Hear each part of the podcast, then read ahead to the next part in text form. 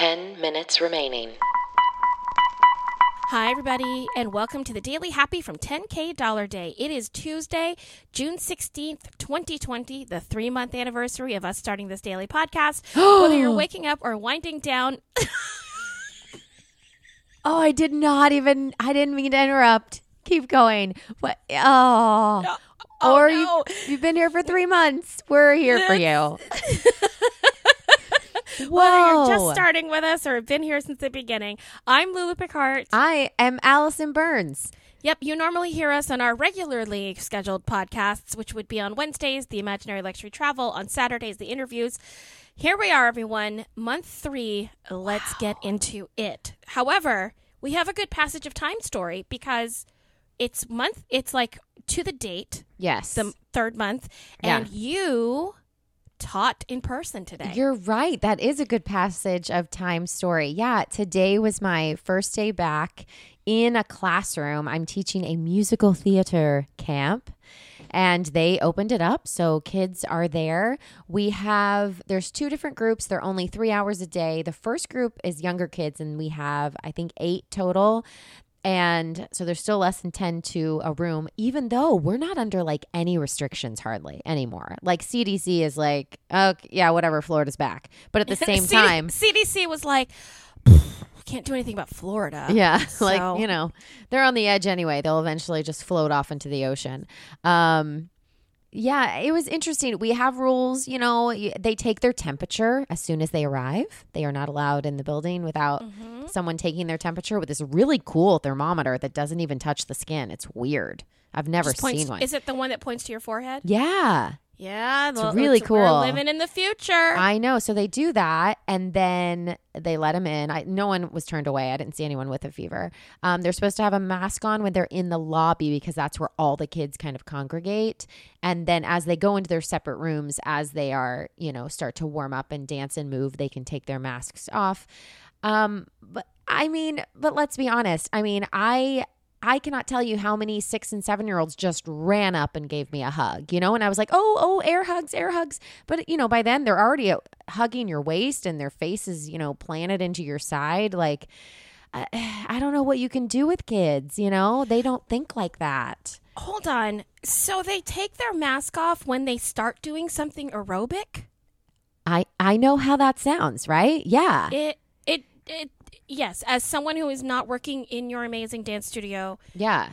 it sounds counterintuitive. I but I don't I- I but I know that your studio has been working really hard to figure out how to open. So I just wanted to Well, I also think up. just in general, it's it's all a false sense of security. Like even the masks downstairs that the kids put on, like they're kind of That's of not a false sense of security. Masks work. Well, I know, but I mean these masks that these these kids have them like they'll like pull them down to say something, or they'll like lift it up to drink or take or eat a cookie. Oh, I do you know see what I mean? It's like Yeah. I the idea of it is great, and I think that it does at least in at least to the kids since they're visually seeing it, it does keep the idea there that oh we're not back to normal. So i do appreciate that. The kids are aware that like oh we should be doing these things. We should be washing our hands more using the hand sanitizer. Like it's it's it makes it a visual thing do you know what i mean they can see that someone's wearing a mask we have masks on if they took that away i think then it they would have a really hard time separating you know reality from you know covid but I don't know. Florida's Florida's like a, a hot spot right now too. So As a teacher, yeah. do you feel safe in that classroom? Um, I mean, I uh I feel safe. Yes, I feel safe. Um, but I also think that I am uh, being out in the world, like I now have not a Superman mentality, but I'm like, oh no, I'm fine. Like I can't get this. And then watch, like, but I also know that that could happen. I don't know. It's it's a weird feeling because I have now been out for 24 hours around lots of people and kids, and I'm like, oh, I'm fine. you know, oh, that makes me so nervous. I know, I know. You have to be careful because every single one of those kids is hugging however many other adults. I know, I know. This is why it it is it is scary. You're right. It is because it's it's hard to keep taking it seriously when like, you Yeah, know, Florida is. isn't taking it seriously. And you don't want to bring it home. Like Hannah gets sick Yeah, really easily. she does.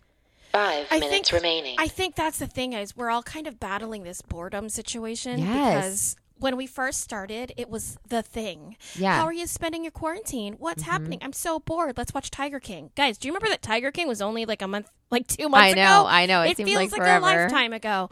And so now there's other things happening. People have to figure out how to get to work, and they're just done. They're Mm-hmm. Yeah. just. I feel it. I feel that fatigue, which is why I just don't let myself go out because I know that if I go out, I'm like, well, I'm already out. Right. Hmm. Yeah. I know I'm at the grocery store. I guess I'll also stop by the office supply store, and I suppose I'll also stop by here. Oh, they're having a sale on flowers. Let me go look at flowers. And Yeah. you know, you just start making it up because you're so grateful to be out. It's kind of like dating, everyone. We need to hold out. We need to hold out for the right person. Don't just date. Don't just date anybody. Yeah. If that's a waste of your time. And just because you go back in the dating pool doesn't mean you automatically just date everybody that wants to date you. right. Yeah. No, you're absolutely right. If you go out on a date with Billy, mm-hmm. just because Brian and Jack and Sarah are there doesn't mean that you also have to date them.